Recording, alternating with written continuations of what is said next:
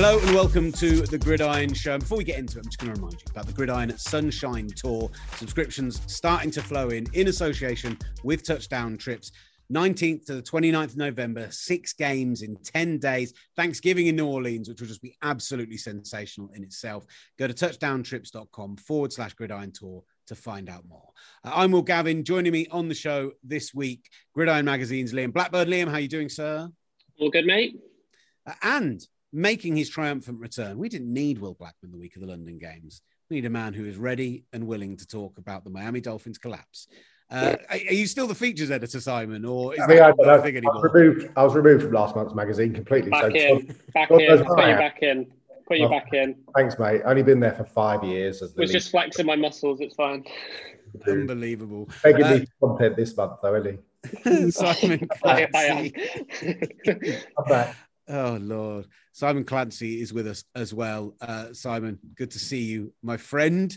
Uh, lots to get into on the show today. Uh, we have uh, Jason Bell and Osi Umenyiora with us shortly to talk about the upcoming London Games, Jets Falcons this weekend. Of course, we will be there uh, covering it for all sorts of various people. So if you see us, feel free to come and say hello, particularly to uh, Simon. He absolutely loves it when people approach him in public and talk to him. in no way weird about it in any way, shape, or form. Uh, also, not going to be there this weekend, right? Only doing the second game. Next weekend, don't come and approach me then either. well, he's crying into his Tua Tagovailoa jersey. Uh, he's going to be back next week, though, right? He is. He is. So we don't. No crying. No crying. It's too early to say that. It is far, far too early to say that.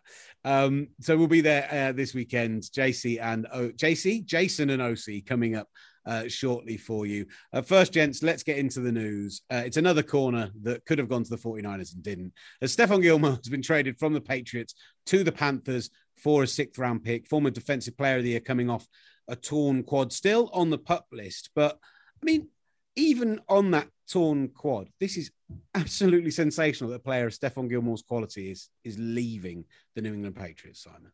Yeah, I think it speaks to I think it speaks to two things. I, I, think it speaks to the fact that the, the Patriots felt like Gilmore did right by them by not speaking out, by not complaining, by not complaining about his contract.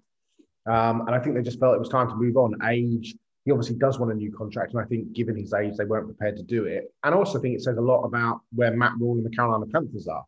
Um, you know, they invested a first round pick in Jaycee Horn, who's obviously now on IR with a broken foot, but they still have you know, they just traded for CJ Henderson, the, who was the eighth overall pick two years ago for the Jaguars. Obviously, Donte Jackson's still there.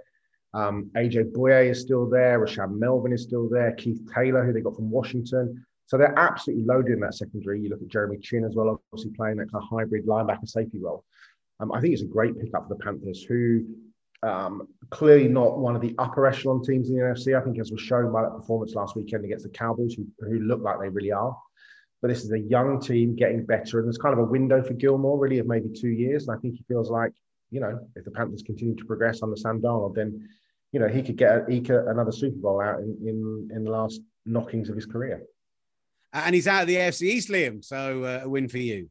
Right? Yeah, and obviously Bill trading him to uh, one of Tampa Bay's divisional rivals, which I'm sure had no impact whatsoever on the decision. Um, yeah, just interested. Obviously, the CJ Henderson one was was kind of one where they spoke about the future, and this is a really young team, really young defense, and this move is obviously about the here and now. You know, they've only got him under contract until the end of the year, but he's a guy from um, Carolina. He lives three doors down from the GM, so I imagine he's kind of keen to sign a, a long term deal with them.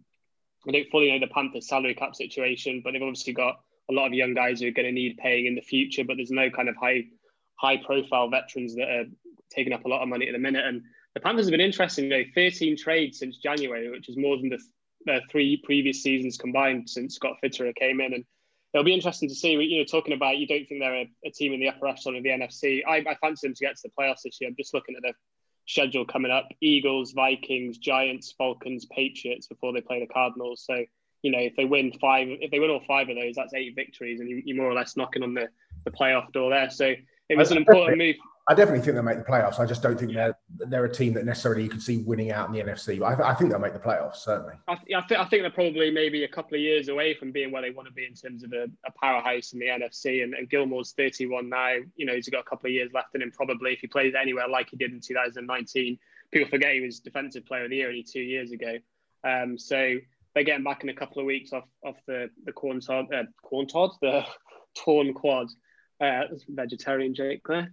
And um, yeah, I think it's a good move for them. Um, Matt Rhule kind of summed up when he said, anytime you can get a, an All Pro for a sixth round pick, then they're absolutely going to be keen. And yeah, makes makes a lot of sense from their point of view.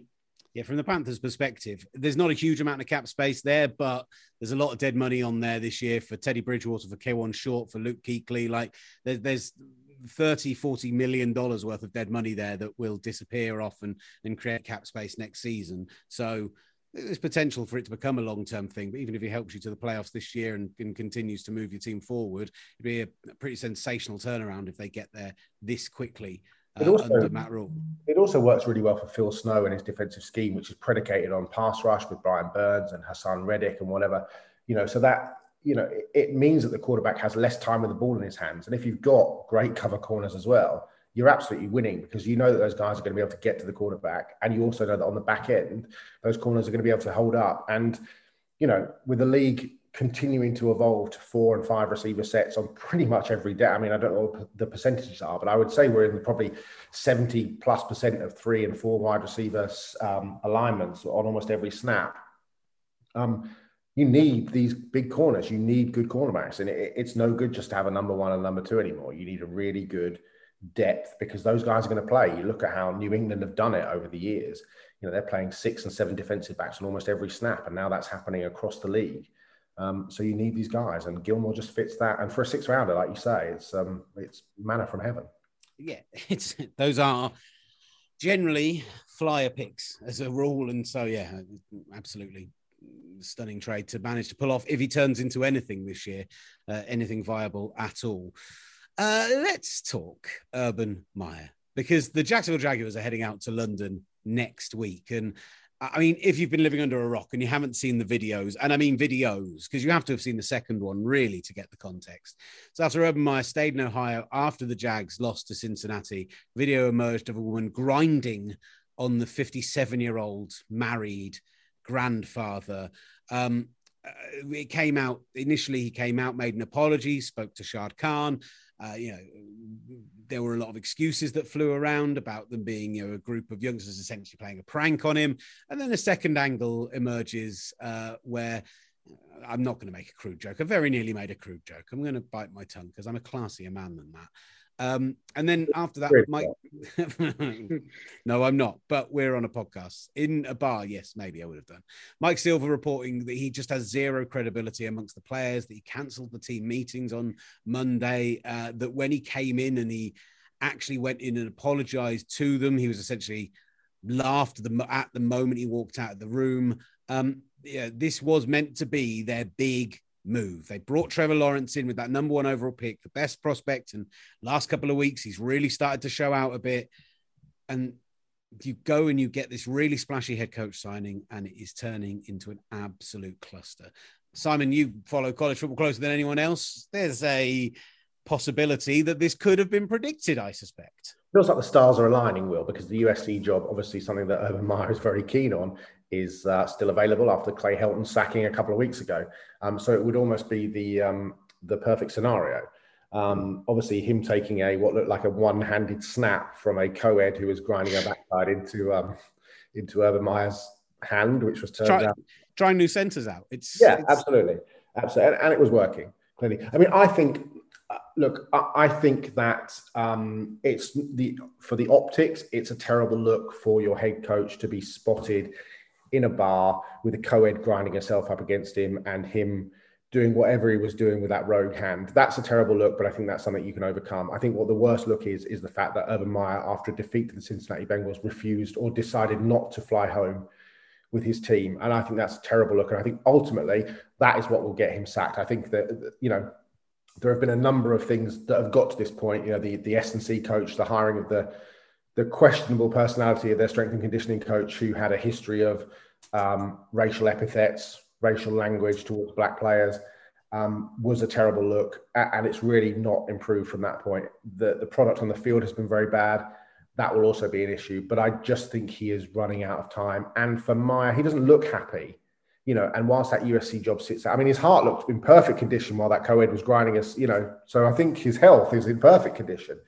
But um, I, I, do think that abdicating your responsibility as a coach by not flying home on the team charter whilst you're disappointed, annoyed, angry, upset veterans did that after a, a, nationally televised defeat. You chose to stay at home in your own bar in Columbus, in Ohio, and then and, and then do that. That to me is a terrible look, and it, and I don't think the lack of credibility that uh, that Mike Silver reported necessarily comes just from that. I think it's stuff that the players have seen in the build up to this point. And if you're Shad Khan, you've got to look at that. You've got to look at the image of your team, but also you've got to look at the fact that you've you just drafted a quarterback in Trevor Lawrence, who is going to be the face of your franchise, hopefully for the next 10, 15, 20 years. You need somebody who can be responsible, who can teach him not just the on-field stuff, but the off-field stuff. And if Trevor Lawrence is losing respect to his head coach already, what does that say about the future of your team and about the, the future of the, the guy that you've just made, you know, the face of your franchise? I, I do not think that Urban Meyer is long for this world, and I suspect that. I mean, he won't die, um, but I, I, suspect that he will not be the Jaguars coach. Maybe as, as quick as you know the return home from London, and we know that you know Joe Philbin was fired by the Dolphins on the way home um, from that defeat to New Orleans a few years ago, and it could be that on the flight back, if he bothers to get it, Shad Khan may do the um, may do the same thing. I was going to say, at least there's a strong chance he won't miss the flight when it comes to leaving London. So there's a positive for you. It was, I think, so made the most pertinent point there was about not taking that flight back. You know, there was hundreds, it seemed like, ex NFL players saying we've never been in a situation where the head coach has not taken the flight back with the team. You know, this is a team that have lost 19 straight games. They're 0 and 4. A big loss like that, you need to stick together. And he decides to stay behind. I mean, he argued that it was agreed beforehand because he wanted to spend time with his family. I mean, it's not hard to get from Jacksonville to Ohio if you've got a, a, day off or whatever. Furthermore, if you want to spend time with the family, you probably don't go to a bar where there's a load of co-eds.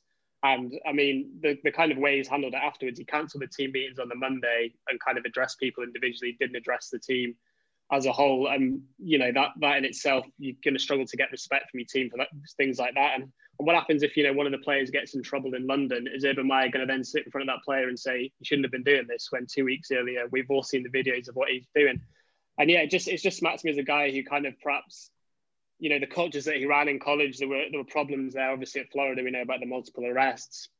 At Ohio State, when one of his staff was a uh, uh, he was placed on leave because one of his staff was um, the reports he knew about the abuse allegations that were going on there, and you know these things that happen in small Florida, in, in small college towns, perhaps they get kind of brushed under the carpet a little bit because everyone kind of, everything kind of revolves around the football team. It doesn't happen like that in the NFL. And he's kind of learning the hard way bit by bit. And from a coaching perspective as well, you know, the Jaguars have been up in both both the last two games. The, the kind of thing that stuck out to me to the Bengals was that he essentially got out coached by Joe Burrow in the second half.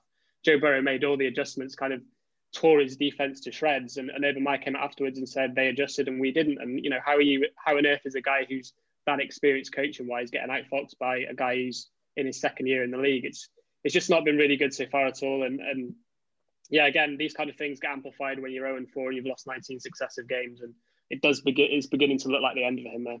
But also, those flight those flights are really important. They're not just for coaches to, and, and, players just to sit around, eat the eat the food, drink the drink, and watch the Naked Gun. You know, it's time to start watching film. That's what they do on these flights. You know what I mean? They, you know, you're not plugged into the to you know United's music channels. You are now starting to the, the film has already been segmented. It's been given to position coaches, and you're, you're now starting to review the film on the flight ahead of meetings that you're going to have that week. And certainly for the coaches, that's exactly what they're going to be doing is going through game film. So he was not there to coordinate what was happening. That was left to somebody else. So I just think you know, and we're and um, Lee makes a great point there about you know. It, what what moral standing does he have if a, if a Jaguars player ever steps out of line? He cannot start, he cannot take the moral high ground and say you should never do this, you shouldn't have done that, because they'll just laugh in his face as they clearly almost did when he when he spoke to the team a couple of days ago. So the um uh, the point I enjoyed particularly was in case a Jaguars player gets in trouble in London. That's never happened before, right? Oh, fifty thousand pound bar bills, and you know, um, you'd like to think under a more authoritative head coach, things like that wouldn't happen.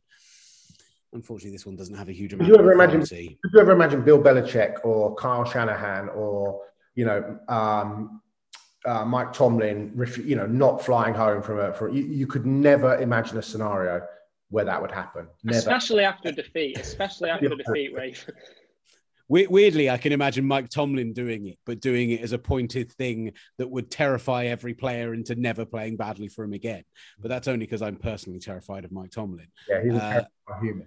Although, you know, I'm terrified of him. Aaron Rodgers has clearly got a little flirtation going with him based on what we saw last week. As, so, have, the, um, as have the Pittsburgh beat writers, based on what Tomlin said yesterday, sticking up for the local Pittsburgh journalists. And did you see that? It said that um, he he decides whether or not to speak to opposing journalists based on the way his own beat writers are treated by that team and by the.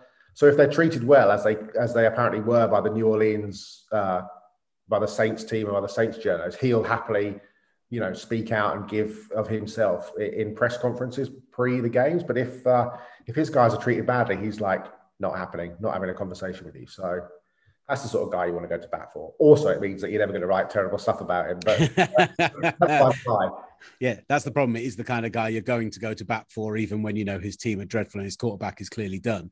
Yeah. Let's uh, well, first of all, let's hear from uh, You're a two-time Super Bowl winner, Jason Bell, no-time Super Bowl winner, but lovely, lovely man and great football analyst. what a cue! no, the guy's a hero. Jason what Bell is one of my favorite people, but I just felt like, how do I follow up saying that about Osi? Um, uh, two NFL veterans, both with experience out here in London, to talk about this weekend's first London game uh, as the New York Jets take on the Atlanta Falcons. In London, this weekend after a year away, two years since we last had teams out here. Come to you first, Jason. You've got to be hyped to have it back. Oh, without a doubt. I, the excitement is real. I mean, it, this this was different.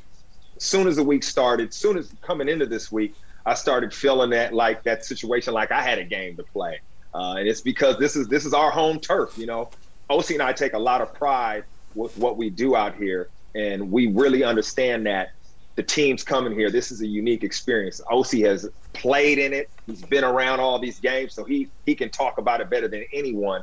But just witnessing in it every year is something I really missed, and I'm just really hyped and excited uh, for what the players get to feel, what the fans, the energy this brings every time they play in the UK.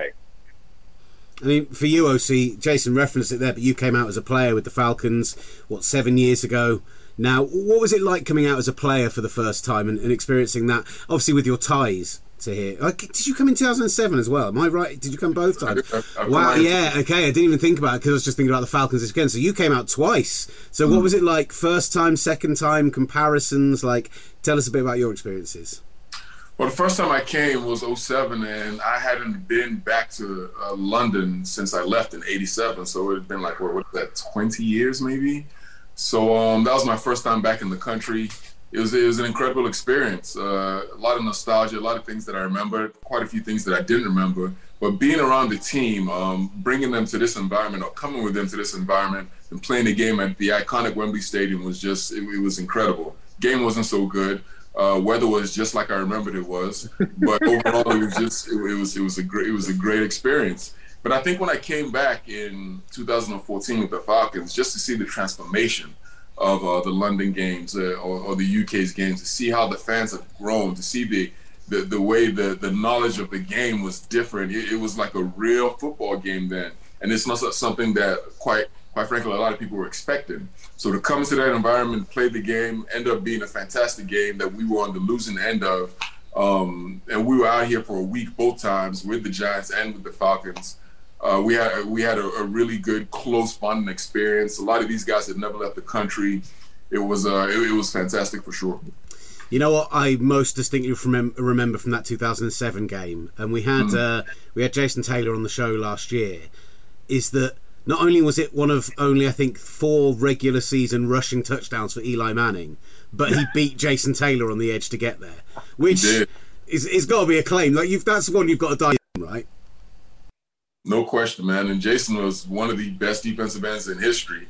Um, and he like got him got him around the edge. And, you know, we were celebrating. We were so hyped. The crowd went crazy. Uh, the sideline went crazy. It, it, was a really cool experience.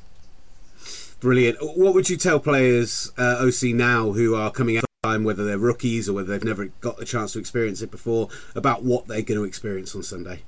They need to be prepared because a, a lot of them may be thinking that maybe they're coming out here for an exhibition game. they just don't know that it's real. and um, you know the fans know exactly what's going on. They're walking into a real live game experience. It's not preseason; it's actually real. So they need to be prepared, and they need to go about this like they would any regular season game, even though they're playing outside of the country. It's going to be a fantastic environment for them. It's going to be a, a situation that they never experienced, never thought they would experience, and I don't think they truly understand what they're coming into until they walk in Tottenham Hotspur Stadium and they're like, "Wow, this is this is like playing in America, right?" So um, they just need to be, be prepared for that. Jason, yeah, Osi's right. I mean, this. I think the atmosphere is just so different because the crowd cheers throughout the game. And if you know you're not used to playing, you know, you're used to playing in states at a home game, away game, you kind of got that figured out. Here it's just intense, man. The fans are engaged. And, that's one thing that's the cool, it's so cool about this experience. I remember sitting on the sideline with OC and just looking up and thinking, man, this is amazing. Like I said, OC's been able to play in it. So he's just looking like I've been here before. I know what this feels like. But I'm like, this is crazy. And he's just like, yeah, this is this is unique. And that, that's the thing I missed the most. I think the fans make this thing so unique. I mean, it is such an experience, and and that's what I love about it the most. That's why I love being here. So it's uh, the the players, the coaches, everybody involved. They get to experience that, and it, and it's amazing that it's back. I remember being down on the sidelines at Tottenham two years ago, and you guys come around to do some stuff, some interviews and stuff for the BBC. The fans are all getting down there, getting you to sign stuff, grabbing photos. You're beloved here, so of course you enjoy it. I, I probably would too. talk a bit about the game this weekend. Uh, OC, I, I just overheard you giving your thoughts on the rookie quarterbacks. Zach Wilson getting that first win under his belt, Robert Saleh getting that first win under their belt. What have you made of the Jets so far? I think they've been all right. I think uh, defensively they've improved, especially last week. But I'm not sure if that is real or if that's just a, a factor of them playing against a team with their two top wideouts missing the Tennessee Titans. Uh, but I like the way they got after the passer. That, that, I really enjoyed. As a matter of fact, anytime I see that by any team, even in high school, I, I really I get very very excited because I don't like the quarterback position and I like when they put him on their back. So I, I think um, overall the Jets are going to continue to improve. I think that that, that quarterback is going to continue to improve offensively once once they get uh, Becton back. I don't know if he's back this week or not. Um, do you know? Do you know that? Anybody have that information? Sure. They, they, they were touting that he was potentially going to be back this week, a couple of weeks ago, but I actually don't know whether he's traveling, yeah. whether he's going to be. So uh, I, am going to check it and I'll let you know. Right, that's fine. Well, as soon as they show up that offensive line, I think they're going to be okay. They got some good receiving weapons. They got a, a decent running back, pretty decent offensive line, and we know the quarterback they drafted him to be the guy of the future and the present. Has all the skills, all the tools, all the ability. Defensively, they're going to have to hang their hat on their defense for the next couple of weeks until their offense actually catches up. We saw last season, I think, from Robert Saleh when the 49ers suffered a lot of injuries that previously he'd maybe been accused of being a you know, a guy who'd walked into a great situation full of talent. And I thought he really proved himself last year that with less talent, he could still scheme it up and he could still make it work. The Jets came into this year with, you know, a bunch of defensive injuries. So how much can they succeed on scheme alone when it's not as talent rich, Jason? Well, I think you have to look at it like this. It's really, it's not about scheme alone, it's philosophy and the way they teach things over there. That's what Robert Saleh is known for. That's that whole Seattle type of tree. Um, those guys and how they teach the game. And what you see in their ability to play, especially in the secondary, uh, young young guys that don't have a high pedigree is how they teach them the game, how they make them aware of the situations that are in front of them. And I think that's what we're seeing with this Jets defense. They are they are coached up very well and that is the key. Uh, some some teams are all about the scheme, and some are all about teaching the fundamentals. And I, I Robert Saleh can do both, and that's why I, am going to steal Osi's line. He said somewhere else, and the matchup we're looking, I'm looking forward to, forward to is uh, the Jets defense versus that Atlanta Falcons offense. I really want to see that. Matt Ryan is going to be when he gets under the center, he's going to be able to dissect everything. One thing he knows, he's seen it all. So I want to see how they match up and how well they're coached uh, because that's going to be the key to this game. As much as you say that, coming to you on this OC as a, as a, former Falcon, Arthur Smith came in. We were expecting, you know, potentially this offensive revolution, and they've got so much talent there. Guys like Calvin Ridley, Kyle Pitts really haven't shown up to the extent we hoped they would. And yet you get a guy like Cordarrelle Patterson who suddenly looks like the best running back in the NFL outside of maybe Tennessee. I mean, uh, what have you made of the Falcons so far, OC? What have you made of that offense? I think the issue with that offense is the fact that Calvin Ridley now he is the target, right? That like people know about this guy's ability, so they're trying to take him away. Kyle Pitts was talked about as a generational tight end, so people are trying to take him away. And what you've seen is this has opened up the field for everybody else. This is why you're seeing the success of these other players that you talked about. Patterson has been in the league for quite a long time. Everybody knows he's a dynamic football player, but now he's being the guy. He's being put in positions to succeed. And I think he's in those positions because everybody's so focused on taking away the other football players from that team. I think Arthur Smith has done a fantastic job. I think Matt Ryan continues to play at a very high level, very underrated football player, been in the league for 14 years, probably been a top five quarterback for 13 of those years. Nobody talks about this guy on that level, and they should be. So I think overall, this team is going to continue to get better under Arthur Smith. He's a fantastic offensive coordinator slash head coach. Um, look out for this team. And the minute they start to focus on these other football players, the minute they start to try to take away Patterson, that's when you're going to see Kyle Pitts start to emerge. And this is where you're going to see Calvin Ridley develop into the force that he was last year. What do you do as a player when you come off a loss like that one against Washington last weekend, where for all intents and purposes it looks sewed up and you give up that huge play at the end, Jason, and, and just, you know, it's got to be pretty devastating. Yeah, it's tough. And that's why coaches come in they address the issue and you got to move on. I think the great thing about it is when you are close and you look at the film and you reevaluate, you say, we were right there, which makes you understand we are a good team. We just need to clean up a couple of mistakes. I mean, we one thing we always talk about in football, simple things, turnovers, penalties, little things, mistakes. Most games are lost, not won. So when you go back, you reassess what you did wrong. It gives you the confidence that if we just clean these things up, we're a good enough team to win games, and that that is going to be advantageous for them coming over here to London. Before we wrap up, I do have to ask you because it is live on Talksport 2 this Sunday evening about Sunday night football. It's a replay of the AFC Championship game, Bills at Chiefs. Uh, look, I, there's a part of me that even though this is only eight or nine months later, and these are very similar rosters to what we saw, same coaching staffs. I, I don't know. I'll come to you first, OC, but the Bills looking hot going into this weekend.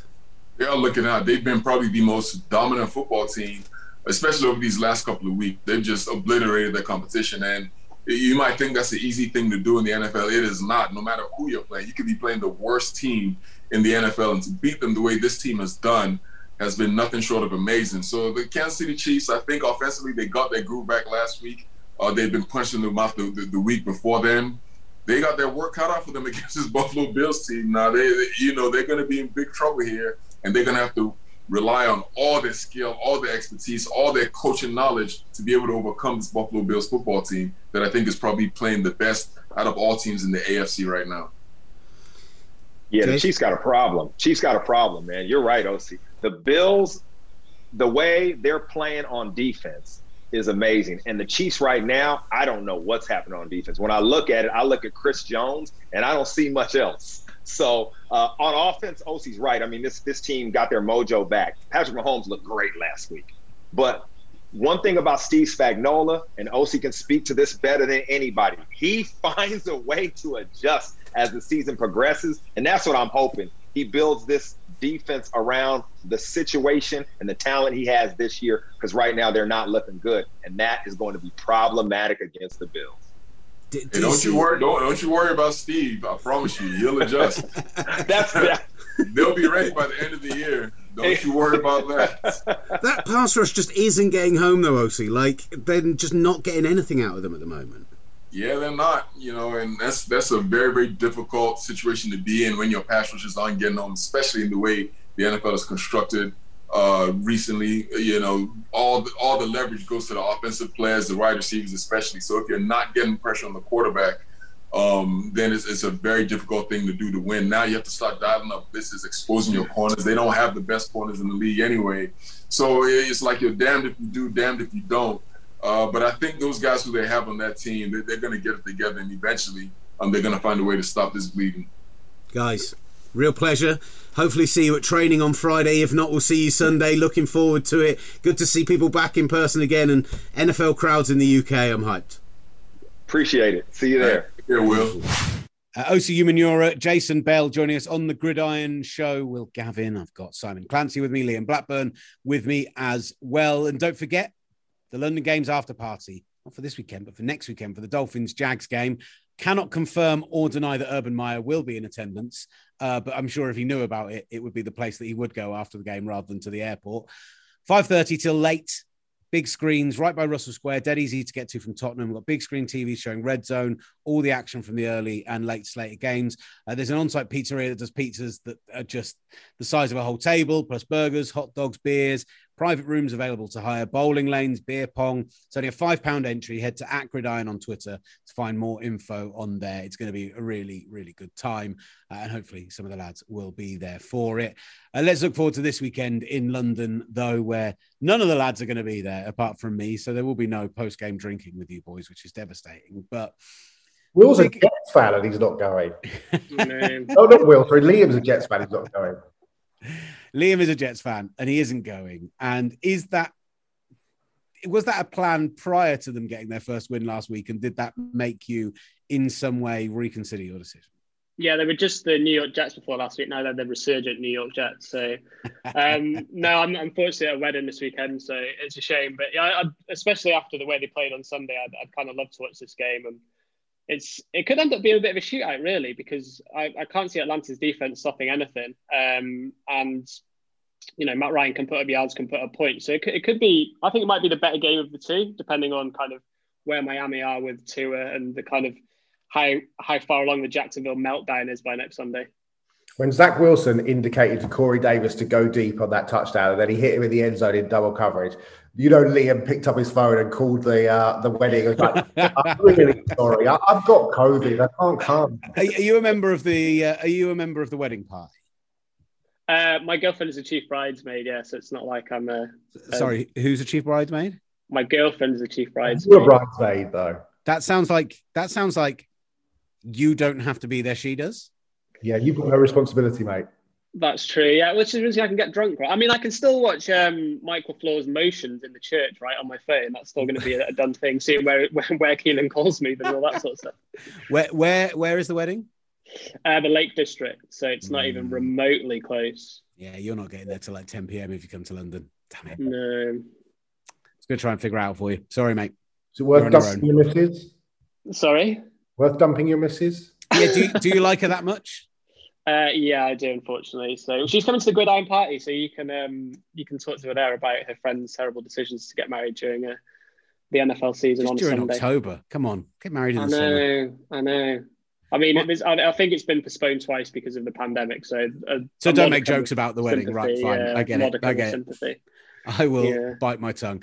We're not talking a lot about the game. Maybe that's because we're getting two, one, and three teams. But I can remember the most entertaining, one of the most entertaining London games between two, zero, oh and four teams when the Vikings and uh, and Steelers came out and played here, both winless and looking for that first victory. So, uh, for me, I think what's intriguing is I want to see what that Jets offense can get going against the banged up but reasonably well schemed Jets defense. Got a bit of pressure on last week. You know, it was good to see. And yeah, Cordarrelle Patterson has apparently become an absolute touchdown and uh, big play machine, whilst people like Calvin Ridley and Kyle Pitts haven't been able to get going anyway whatsoever. So yeah, I, I think that there's there's intrigue there. I think there's excitement. I think it's going to end up being a really fun game. Cordarrelle Patterson. that's that's kind of the uh, the mark on Arthur Smith is okay. He hasn't got Calvin Ridley and Kyle Pitts going, which everyone assumed, but he's the first coach to work out how to use Cordarrelle Patterson in an effective way, which is kind of like the the feather in his cap so far. But I just think it's going to be a, good game in terms of you know there's two two defenses in the league that haven't had interception yet, the Jets and the Falcons. The Falcons defense is they've lost Isaiah Oliver, who is their slot corner, who's playing well. Erik Harris, the safety, he's not practiced this week. Their secondary is awful. They can't get any pressure on the pass rusher. The two things that kind of Zach Wilson will struggle with, given that he turns the ball over and the offensive line has been struggling to hold up. So that's a really good matchup for them. The Jets are kind of getting healthy at receiver now. Jamison Crowder was back last week, looked really good.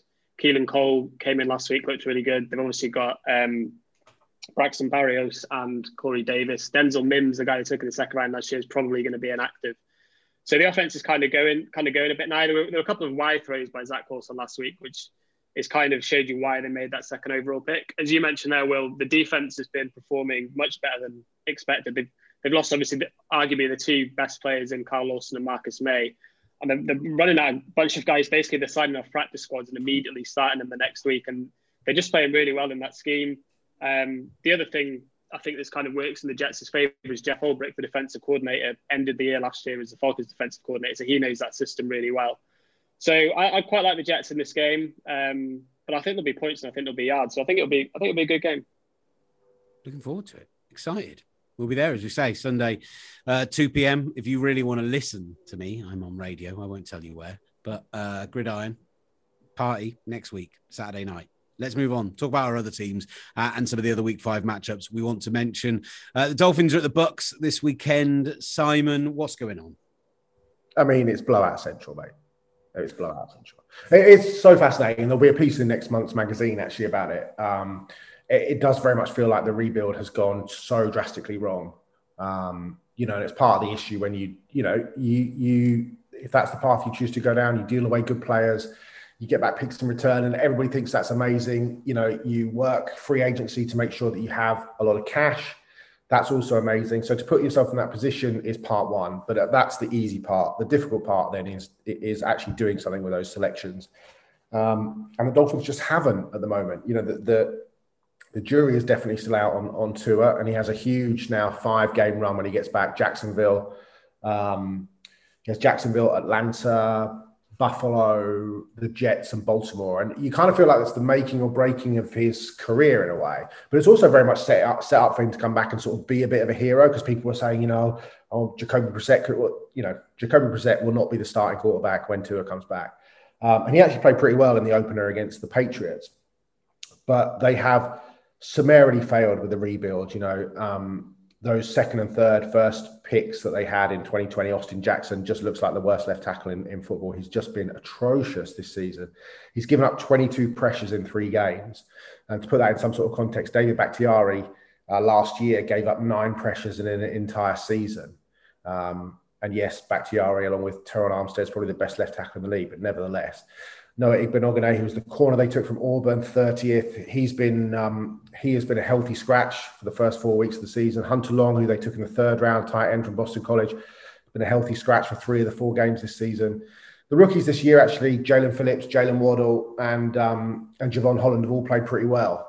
But it's that 2020 draft that's going to be the killer for Chris Grier. They haven't fixed the offensive line. It's just been it's just been an it's such a bad unit, you know. And and Tua got drilled by you know. There's nothing yes, you need to be healthy, stay out on the field because the best ability is availability, as Bill Parcells used to say. But you know, you can't help it if Jesse Davis just completely whiffs and and um, AJ Epenesa just runs into him from six yards away at full speed and, and breaks three of his ribs. I mean, what can you do about that? You can't, you know.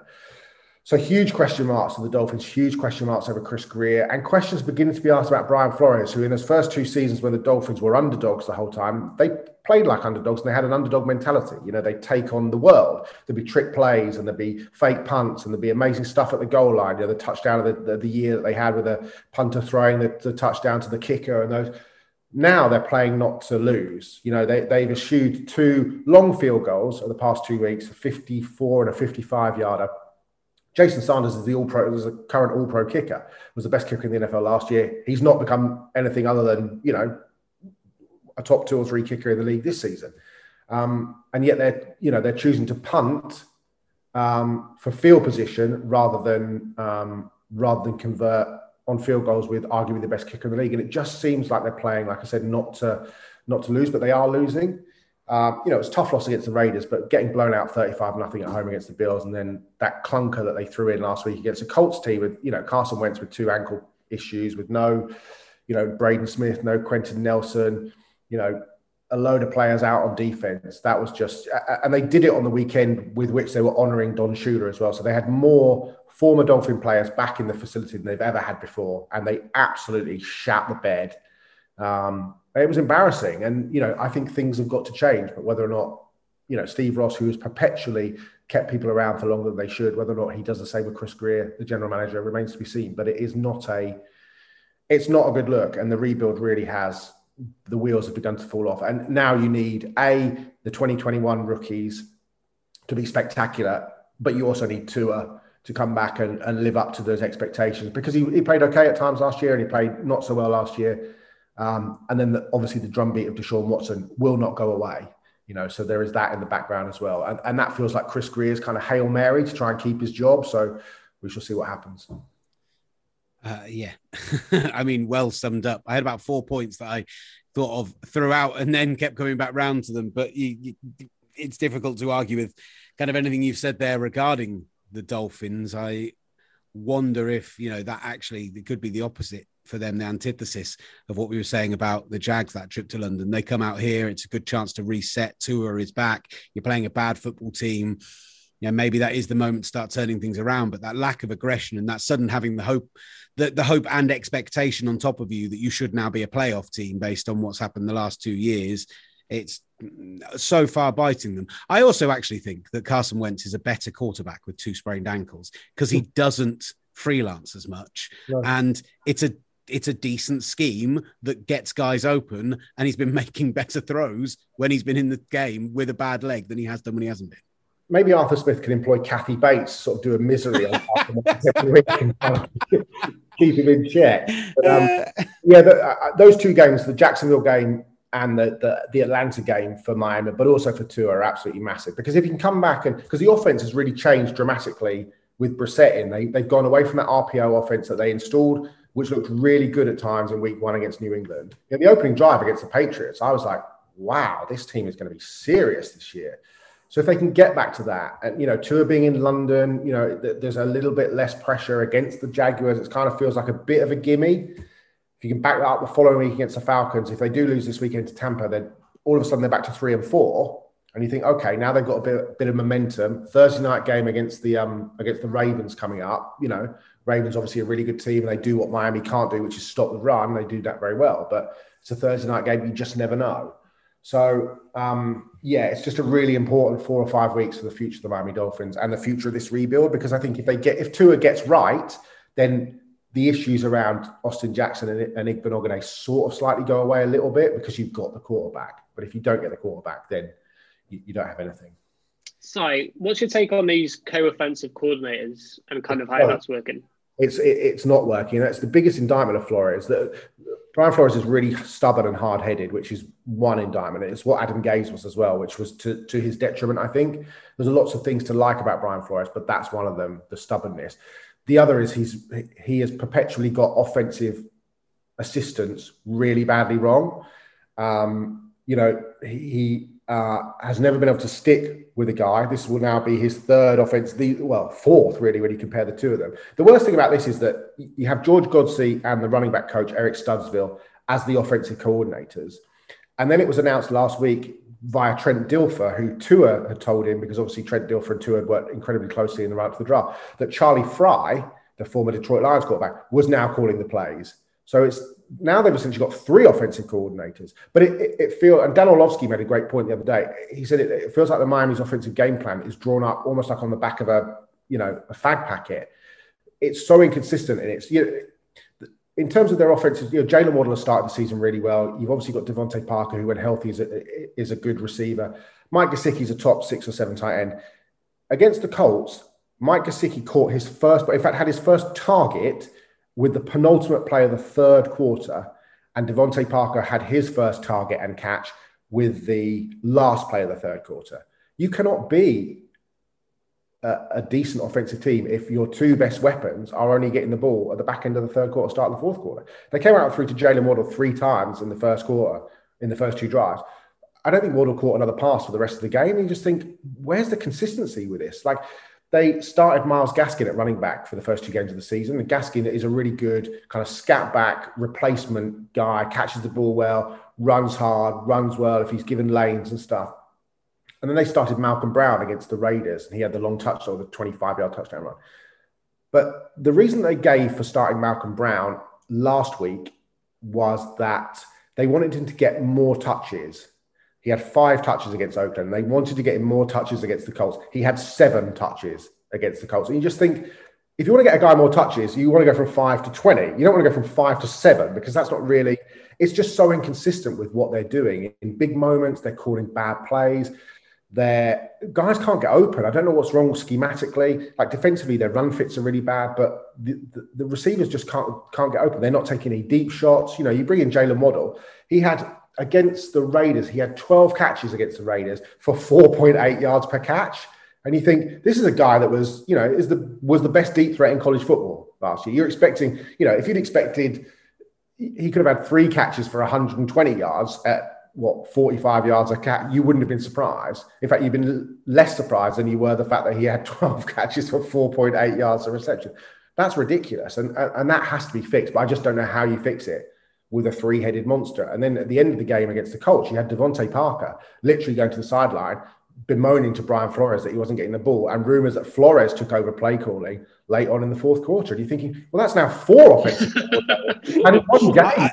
I, I, I, honestly thought that the situation in Chicago, where apparently Matt Nagy is having to approve the offensive play calling, so before you send it to the helmet, you're running it past Nagy every play, or how's that? Like just absolute insanity, and yet somehow Miami Ludicrous. managed to uh, manage to beat that somehow. Now we've provided some kind of uh, some kind of psychological relief for Simon Clancy. Some kind of, yeah, exactly, to get his feelings off his chest. Uh, let's move on. I, have been asked in the running order to talk about another game which has blowout written all over it potentially this weekend uh, as the San Francisco 49ers go to Arizona to face the Cardinals. The, the minor hope is the NFC West weirdness slash finally Cliff Kingsbury will turn up and start coaching this team instead of it being coached on the field by their all pro looking, maybe even MVP level looking quarterback. But right now, they look like the best team, at least in that division, having the way they beat the Rams last week and really beat the Rams last week. But they just look absolutely superb on, on both sides of the ball. What it is, is likely to be Trey Lance back. I'm not buying into this kind of Jimmy Garoppolo could be back this weekend. Trey Lance has been taking the snaps. They've been working in this new scheme for him. They've been trying to make it so that he will be the guy this weekend. I don't think they suddenly flip back to Jimmy Garoppolo because he passes a late fitness test on Sunday morning. And maybe they never flip back to Jimmy Garoppolo again after this. I mean, I don't know how, if people have watched the Seahawks game back. It was a very, very odd game where, you know, the Seahawks averaged 4.3 yards per play despite having a couple of big catches down the field. And the 49ers dominated for large stretches of certainly the first half. They outgained the Seahawks by nearly two yards to one in terms of total yardage, but a muffed punt, a bad turnover, and the fact that Trey Lance struggled to get the ball moving in the second half meant that the Seahawks kind of eked one out. So it's not a game I feel hugely bad about, apart from the problems in the secondary, which, yes, injury is part of that, but also lack of talent beyond the starting three, who are an okay unit, but not a superb unit by any stretch of the imagination. The pass rush looks good. Offensive line has looked good. The running game hasn't looked great, but it has been a rotation of guys yet again. I just, I much like Justin Fields' second start for Chicago. I want to see what this offense looks like when Trey Lance has been given the week to take the snaps, prepare, and put an offense in place which is designed for him.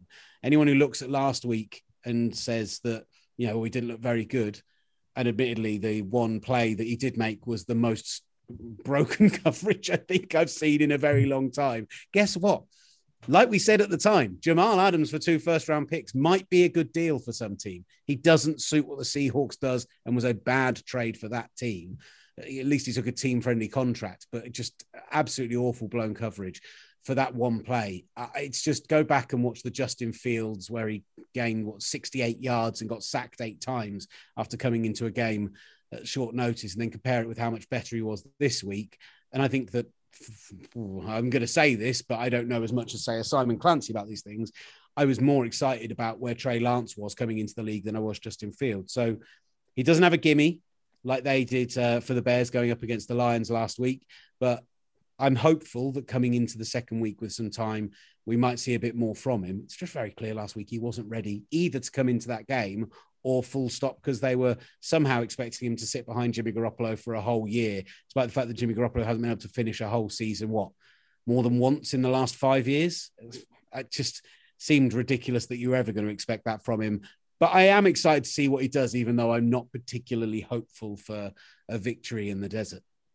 It's a, it's a good matchup on paper in terms of the Cardinals are giving up 5.4 yards per attempt on the ground, which is the second worst in the league they gave up a load of yards to Jacksonville and the Rams, neither of whom's rushing offense is particularly good. And if you put Trey Lance in that offense and kind of build a system around Trey Lance's skill set rather than, as you say last week, and Shanahan made this clear after the game, he was running Jimmy Garoppolo's offense, not a Trey Lance led offense.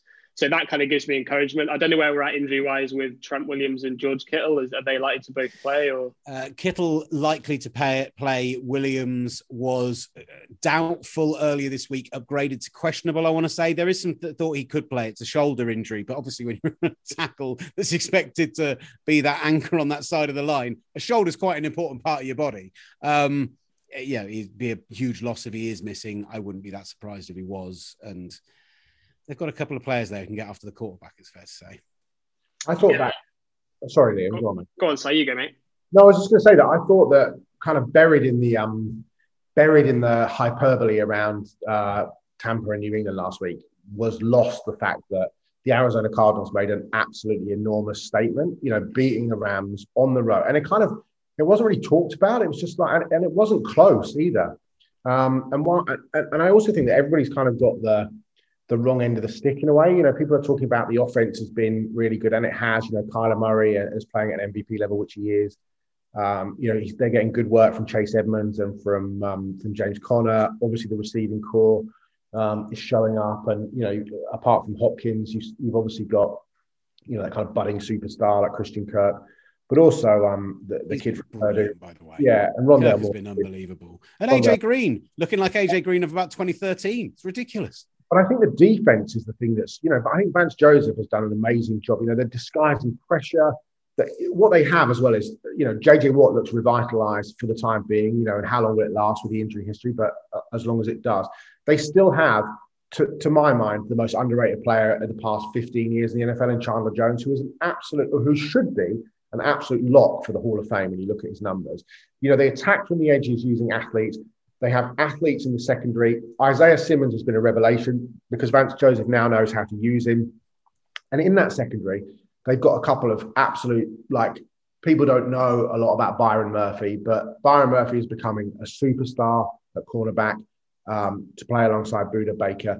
But the one player that nobody talks about is the kid that they got in the supplemental draft in 2018, 19, 19 Jalen Thompson. Mm-hmm from Washington State, who's just been fantastic. He's been absolutely superb. You know, he was a really good player in college.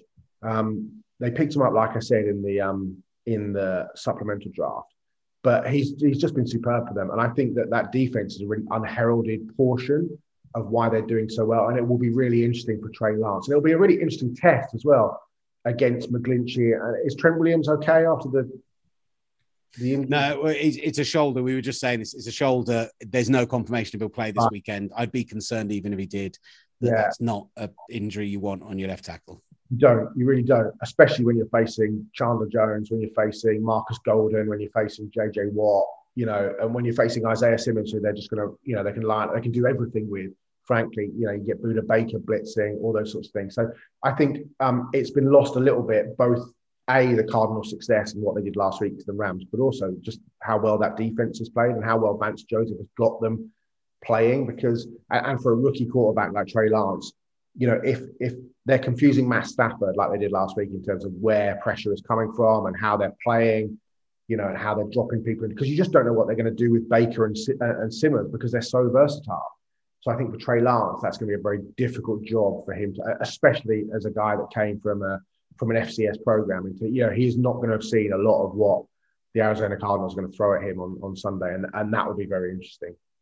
Yeah, look, not huge hopes for this game, but 17 game season, plenty more on the slate to come. I still think this can be a playoff team, uh, and I'm still excited for what they're going to achieve this year. And you know, maybe getting Trey Lance in sooner rather than later. I, I feel like a hypocrite that I have said about other teams who are in the middle of a rebuild or need to get that quarterback the reps, get them the reps, get them in. And I think it's mad that, you know, say the Jaguars doing the whole Minshew Lawrence split was insanity preseason. But I have, when it comes to my team, been much more, I don't know, cautious with it. You hear the response every time he comes into the game. It's absolutely sensational. Clearly, he is the quarterback of the future. Jimmy Garoppolo with his noisy feet and his patting of the ball and his just yeah, I don't dislike the man, but and he has these little every game he'll have a drive where he goes like six of six and makes two really great throws, and he'll be like, great, there he is. It's help when you miss 28 games over the last yeah. three seasons. That that that's and it goes back to what I said earlier. The best ability, ability is availability, and if he's not around, because I think when he plays and when he gets in rhythm, he's a really good player. Like there were times against Green Bay where I thought, you know, Jimmy Garoppolo looks superb in this game. But if you cannot consistently be healthy, if Kyle Shanahan cannot consistently rely on him, that's such a massive issue. There are a couple of other really intriguing looking games on the slate this weekend. I do think Packers at Bengals. I'm quite excited to see how the Bengals handle that uh, that Packers offense. Uh, I think that the uh, I actually think that uh, the Broncos Steelers game is is massively intriguing uh, after the Broncos coming off that loss to the Ravens. Uh, Bills Chiefs Sunday night football. I just want to make a mention of this before we sign off because this is a replay of the AFC Championship game where, let's be quite honest, the Bills got their absolute behinds handed to them, and it looked like it was that step too far for them right now, and I know they were facing the Texans last week, and I know they were facing Davis Mills. Uh, you know, who I think had two. You were talking about getting your ball to your best players. I think he had two completions through three quarters, let alone finding his best players through that same period of time. Uh, uh, so that has to be taken somewhat into account. But it's still, you know, still beating a team by forty points and keeping them scoreless is a pretty sensational thing to do. The Bills look absolutely dominant after a bit of a wobbly week one. And with the Chiefs defense yet to figure it out, and with the pass rush definitely not getting home right now, and most of the secondary not making a huge number of plays, the Bills have got a chance to go and, and get a result in Kansas City and, and kind of avenge what happened, this feels like the weekend. This is this feels like the Bills have should have the ball in their court, and yet it's a little bit of me, Liam, that still struggles to pick against the Chiefs at home with everything they've got. Well, yeah. I mean, it's not a wise decision to pick against Patrick Mahomes at home, is it? Particularly when that offense is, is humming the way it is. But you're absolutely right about the, the Chiefs' defense. You know, the Eagles put up 461 yards last week and didn't punt once against that Chiefs defense. You know, you now played against the Bills, who perhaps have the second best offense in the AFC.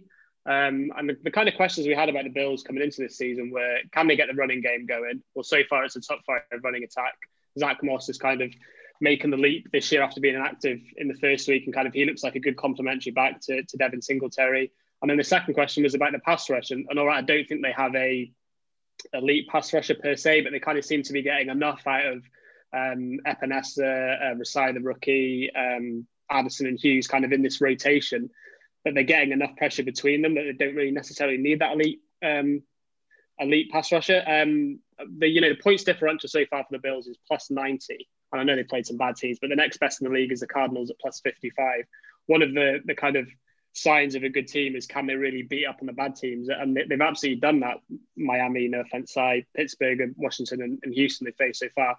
This is a test for them, but I think they're coming into this at the right time. You know, Manuel Sanders has been really good. That offense just looks so good. Um, but it's the defense. It's whether whether they can kind of force enough plays, and, and I back them to do that more than the Bills. And if they can keep that rushing attack going as well, as we mentioned with, with Singletary and Moss, then that keeps the ball out of Mahomes' hands. That keeps Mahomes on the sidelines. That, for me, is where they win this game. The defense just making enough plays, controlling the time of possession and controlling the running game because the Chiefs' defense is, is not a good unit at all. It's a prove it game to me. It's a prove it game to Josh Allen now. And I go back to week two and Lamar Jackson. That was a prove it game as well. Can you beat the biggest, baddest team in the neighborhood in your conference, and and they did. The, the Ravens did, and Josh Allen has, unfortunately, as good as he's become, has not been able to win the big game when it mattered. You go back to Houston in the wild card, you go back to the Chiefs in the playoffs, you go back to the Chiefs in the regular season. He's not been able to do it. This now has got to be the point where Josh Allen has, because we know what the narrative will become. He can't win the big game.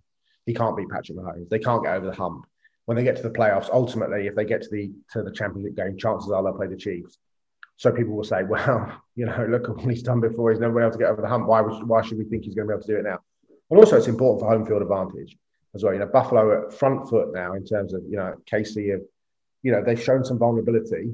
Um, and I think it's, I think it's time for Josh Allen. You know, he, um, if he wants to, if they want to be considered as a legitimate Super Bowl contender, he wants to be considered a legitimate MVP candidate they have to find a way to win this game. And I think he has to play a, a really big game and, and play up to the way he has played through the vast majority of the last two seasons. So it, it, I think it's a huge game, and I think um, I, I, could see the Bills going in there and winning. I've got to say. Woo, exciting, exciting stuff, uh, boys. Always good fun. Thank you so much for joining me, Liam Blackburn, Simon Clancy, Gridiron Magazine. Check out the magazine. The London's Calling edition is out now. Yes, tomorrow. Tomorrow, yeah. Friday. So, whenever by the time most people will be listening to this, it's probably out by now. Uh, so go and get your subscription sorted. Don't forget about the after party or the Gridiron tour. You can check those out at Gridiron on Twitter. Uh, we'll be back next week with a look back on the first London game and back forward to the Dolphins, which. Depending on what happens this weekend, we may need to get Simon Clancy back so he can get more off his chest we can do it ahead of that one on Sunday. Uh, can we do it at the pub? We joked about doing it this week at the pub. Let's do it at the pub next week. Remember when we did it in New Orleans in that bar? It was one of the best. It was one of the best times of my life. Yeah, I mean, that's because you're in New Orleans. Let's yeah, be honest, with great company, but with great. I'll see if I can. Uh, I'll see if I can swing you to an invite to the wedding, and we'll just do it over like. uh, we'll be there around tenish. Perfect. Yeah, uh, see you there. Thank you so much for watching and listening. This has been the Gridiron Show.